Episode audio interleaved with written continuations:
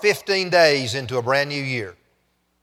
How are you coming with your New Year's resolutions? You know, I know a lot of people don't make them. I rarely ever hear anyone talk about their New Year's resolutions, but evidently many people do make them. The Nielsen organization, the one that measures TV viewing, they did a survey a couple of years ago, and they came out, as you see on the screen, with a top 10 New Year's resolution list from 2015. Only 16% of the people, if you look down, do not make resolutions. Now, as you look at that list, what's missing? Two things are not on that list that really do surprise me. First, there's no mention of God on there. I mean, there's no mention of God, of spirituality, of religion. And that was a poll taken among Americans where we profess to believe in God. Many still profess to be Christians. But out of the top 10 New Year's resolutions, drawing closer to God was not on there. Learning more about how to please Him, how to live like a Christian was not on there. The other thing that was not on the list that surprises me, there was nothing there about controlling your tongue. Nothing on there about watching your words.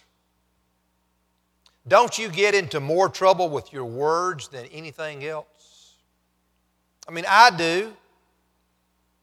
And I know you do too. If you don't think you do, you're in bigger trouble than you think.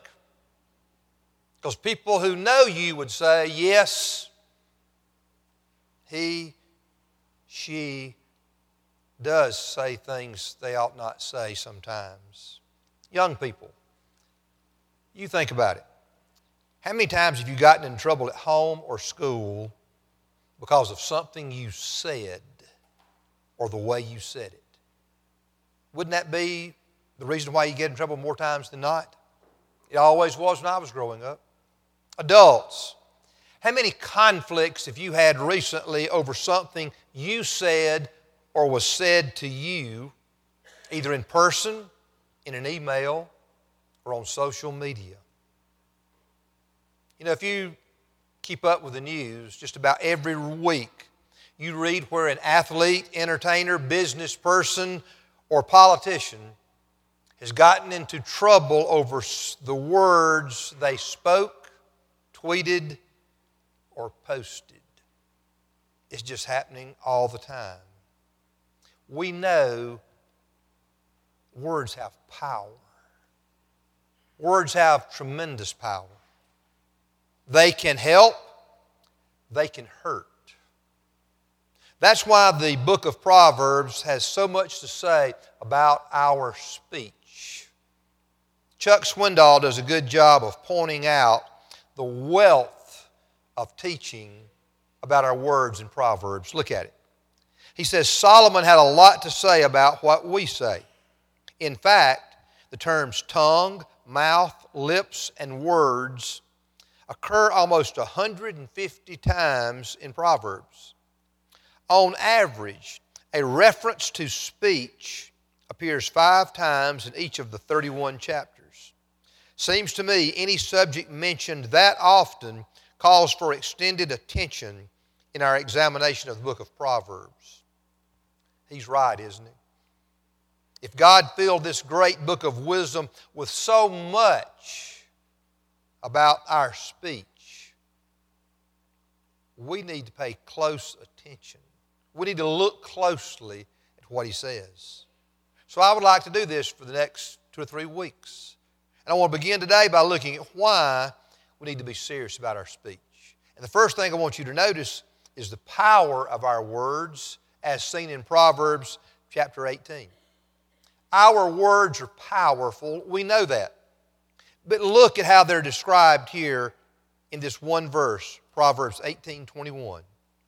Death and life are in the power of the tongue, and those who love it will eat its fruits. The first part of this verse is simple to understand. The tongue, which is a reference to our speech, our words. It has the power of life and death, literally and figuratively. The second part is not as straightforward, but we can figure it out. Look at it. Those who love it. That's referring to the tongue. He's just been talking about the power of the tongue, and those who love it, the tongue, will eat its fruits. The idea is those who love to talk or listen to themselves talk will eventually taste the fruit of their lips. Eventually, we will experience the consequences of our speech. This is a warning. We need to be careful. We need to be very careful with our tongue because it is a powerful weapon and it can do lasting damage. Many of us, we've got powerful handguns and rifles in our homes. You may like to hunt with yours, you may like to target practice, you may like to just have it, just to look at. But regardless, when you handle that weapon, you are very, very careful.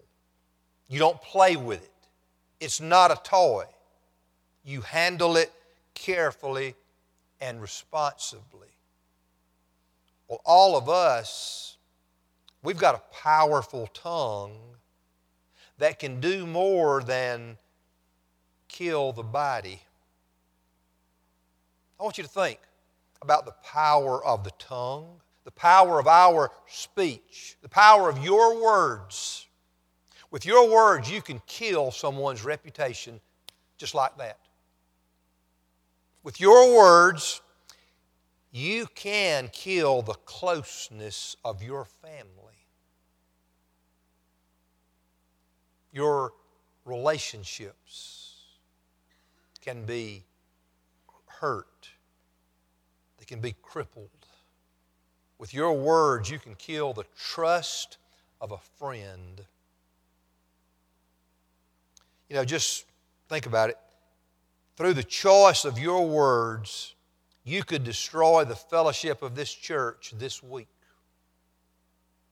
You could destroy the morale at the place where you work or on your team if you're playing a sport. God's Word is warning us, and we're going to look at several of these warnings over the course of the next couple of weeks. But God's Word is warning us here we need to be careful. Our speech, our words have the power to destroy, to destroy people, to destroy relationships, to destroy community. Just like we need, just like we do know how to handle our guns carefully, we need to learn to handle our words carefully. But words don't just have destructive power. That's not all that's said here in this verse, is it? On the positive side, words also have life giving power. Our words can, can encourage, our words can inspire, our words can lift someone up in such a way as to change the course of their life. It may be that you have experienced that yourself. That what a parent or a grandparent or a teacher or coach or some friend said to you. To just let you know they cared, they noticed, that they saw potential in you, they encouraged you, and it made a difference in your life. Think about this our words can always communicate love in any situation. They can communicate our love our care, our concern. Have you ever thought about why our words are so powerful? You really can't argue with it. You really can't argue with the fact that words are so powerful. But Why? Well, having the ability to communicate with words is one of the ways we're like God. Think about it. Our words, our being able to speak as we do, identifies us as human beings created in God's image. You know, Genesis 1 tells us that God created this world by speaking it into existence. If you turn to Genesis 1 and just read through the account of creation, every act of creation begins with this phrase, and God said. God spoke the world into creation. Well, as His image bearers, He has entrusted to us power of speech. And we can be like Him in that we can use words in, in just a great and positive and helpful way. We can create trust, we can build relationships. But we're not always like God this way, are we? And when we're not, when we don't want to be like God, we can use our words to destroy trust, to break relationships. And you know what I'm talking about. You've experienced that to some degree, I'm sure. There's another reason why our words are so powerful they can penetrate into a person's heart and soul. I want you to look at one more proverb this morning. It's chapter 12, verse 18. He writes, There is one whose rash words are like sword thrusts. There's one whose rash words are like thrusting a sword into someone. But the tongue of the wise brings healing. Some words are spoken like a sword thrusting into a person. Some words are spoken with the intention of penetrating all the way to a person's heart, to a person's spirit, and causing real pain. You know, you think about it. We call such words cutting words. we cut someone or we, we've been cut down by someone.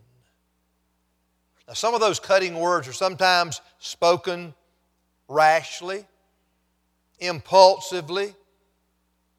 Sometimes we just don't think. Sometimes such words are unfiltered. And we just don't, you know, we just don't really think about what we've done. But the person on the receiving end, they can't stop thinking about them because those words, our words, cut to their heart. They created a painful wound. They may have left a permanent scar. You know, this brings to mind, thinking like this, brings to mind that un, the most untrue statement ever told a child. You know where I'm going. Sticks and stones may break my bones, but words will never harm me. Sticks and stones can break bones, but bones usually heal in six weeks, don't they? You get over it. Words can break a child's heart, crush a child's spirit. And it takes a whole lot longer than six weeks for that heart and spirit to heal, if it ever does. I could have some teachers in this room to stand up right now and tell us stories about children in their classroom, children they teach, whose heart has been pierced, their spirit has been crushed, and they haven't gotten over it. it's seen in the way that they look, in the way that they interact with their peers, in the way that they just live life every day.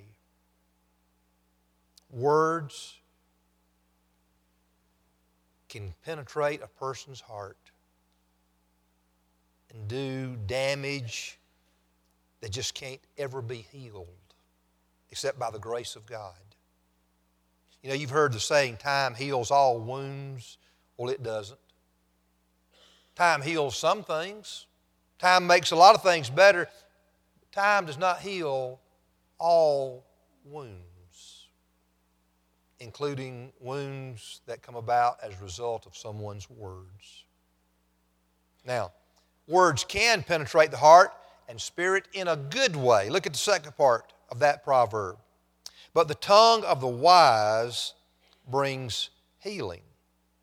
The right kind of words can bring healing to some broken relationships. The right kind of words can offer hope in some hopeless situations.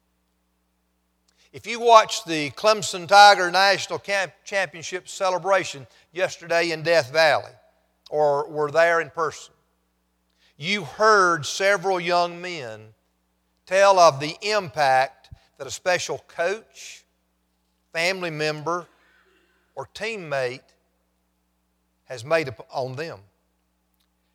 And one of the ways that these young men were helped by that special person was through that person's words words of encouragement, words of affirmation, words of correction sometimes. And one thing that impressed me is those big, strong men spoke about words of love that came from a coach or a parent or a teammate. Words make a difference. They can destroy a life, but they can also heal. They can also build up. The book of Proverbs goes to great lengths to make it clear that our words matter. Your words matter. My words matter. Words have the power of life and death, the Word of God says. That's how why we need to learn to be careful with our speech. We need to learn to watch our words. But there's one other thing I want to point out this morning in this first message about words that we need to hear and think about. It's, this is something that every commentator I read pointed to. I'm going to call this the revealing nature of our words.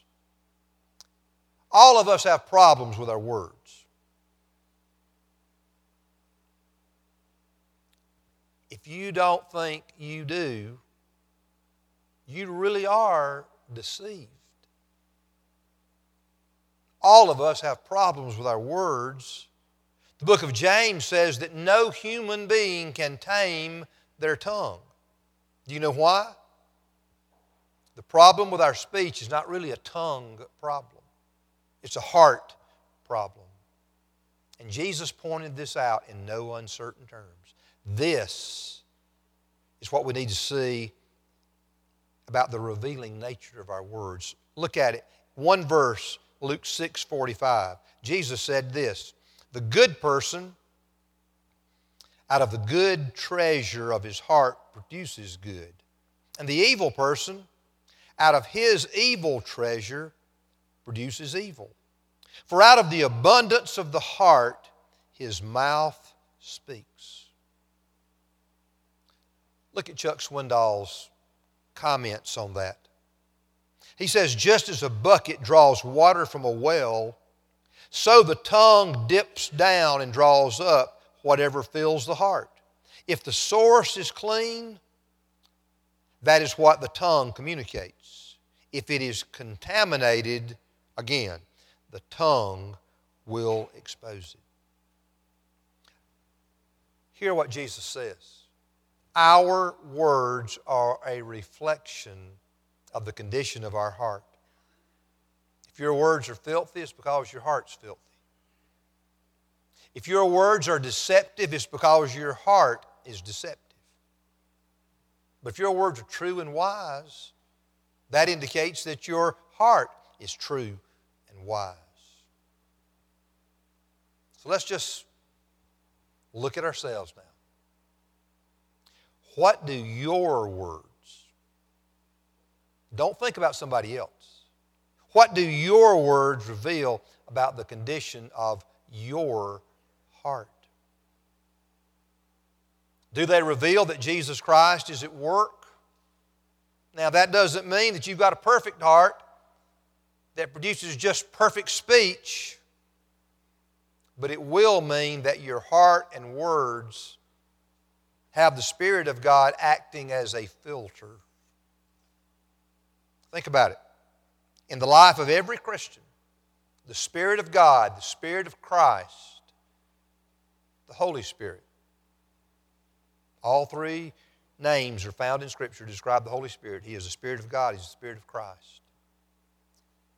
He's at work in the life of every Christian. And it's the Spirit of God who actually causes us to desire, to be able to develop, and then to demonstrate Christ like character. You see, the fruit of the Spirit, the Scripture says, in Galatians 5 is love and joy and peace and patience and kindness and goodness and faithfulness and gentleness and self control. That's the character of Jesus. There is a struggle in every one, every, every Christian's life. There's a struggle about this, over this. Because we all have sinful desires within us and there's sinful temptations all around us. When we give in to those sinful desires and temptations, the Holy Spirit will convict us of our sin. He will inflict guilt on us. The Spirit of God will not allow a true child of God to be at peace with themselves or with God. When there is sin, in our lives and we refuse to confess it, turn from it, and seek God's forgiveness. I want to ask you is the Holy Spirit convicting you of anything right now? Not just your words, attitudes, some things you're involved in that you shouldn't be. I want you to hear this. If you're a Christian, and the Spirit of God is convicting you about some particular sin in your life, He is not going to let up until you give up and come back to the Lord. Now, you need to be thankful for that because that is a sign that you're a Christian. If the Spirit of God does not live within you, if He does not convict you of sin, if He does not cause you to desire Christ like character, if that is absent, you have no reason to think that you are a child of God. But if there is that struggle, there is that conviction, it's a sign that you're a child of God, and you can rest assured God will never give up on His children. God loves us enough to discipline us. And God will do whatever it takes to bring us back to Himself if we're His if we're hard headed, if we won't confess our sins, God will make our lives miserable. He won't let us alone. And His purpose is to get us to wake up, confess our sin, turn from it, seek His forgiveness, and be restored to a right relationship with Him and have good fellowship with Him. And let me ask you do your words reveal that your heart has been changed by the Lord, is being changed by the Lord? Does your, do your words reveal that your heart is the heart of a Christian? Secondly, do your words reveal that your heart has never been changed? That it's just cold? there's some indifference. It doesn't bother you, the words that you say. I want you to think about this. If your words are mostly selfish, hateful, worldly, deceptive, and hurtful of others, that's an indication that you've got a sinful, unchanged heart. And I want you to wake up to that. You know, every one of us who are Christians, there are times when we do speak selfishly, hatefully. There's times when we do hurt other people. But that's not the normal pattern of our lives. That's not just who we are, because the Spirit of God won't let us be. But if that's who you are, your greatest need is not to clean up your speech. Your greatest need is to be changed by God, to let Him clean up your heart, and that'll clean up your speech. But the only way that's going to happen is if you will humbly and wholeheartedly ask God to save you and change you this way. And if that's your desire right now, confess your sin. Ask God to help you to truly turn from it. Express to God your sorrow for the way that you have lived and dishonored and displeased Him. Trust that when Jesus died on the cross, He actually paid the penalty for your sins. He took your punishment. Call upon Him to save you now. Surrender control of your life to Him. He's the Lord Jesus Christ. God cares about the way we use our words because they're a gift from Him and they are so powerful. That's why we need to care about our words as well. We need to care about our words because Jesus said that our words will be a part of the criteria for judgment at the end of our lives. And I will conclude this is it with these most sobering words of Jesus about our words. Look at it from Matthew 12. Jesus said, I tell you, on the day of judgment, people will give account for every careless word they speak. For by your words you will be justified, and by your words you will be condemned. Let's pray together. Father, Father, help us all this morning to see the seriousness of our speech.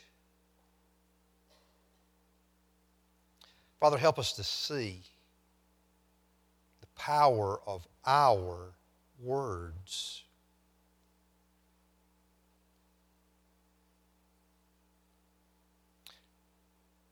Father, help us to admit that our words, our normal speech, is an indication of what's in our heart. Show us, Father, how we should respond to you now. Father, so work to call people in this room who are not Christians to faith in Jesus now. We pray. Father, call Christians who have become indifferent, uncooperative to your indwelling spirit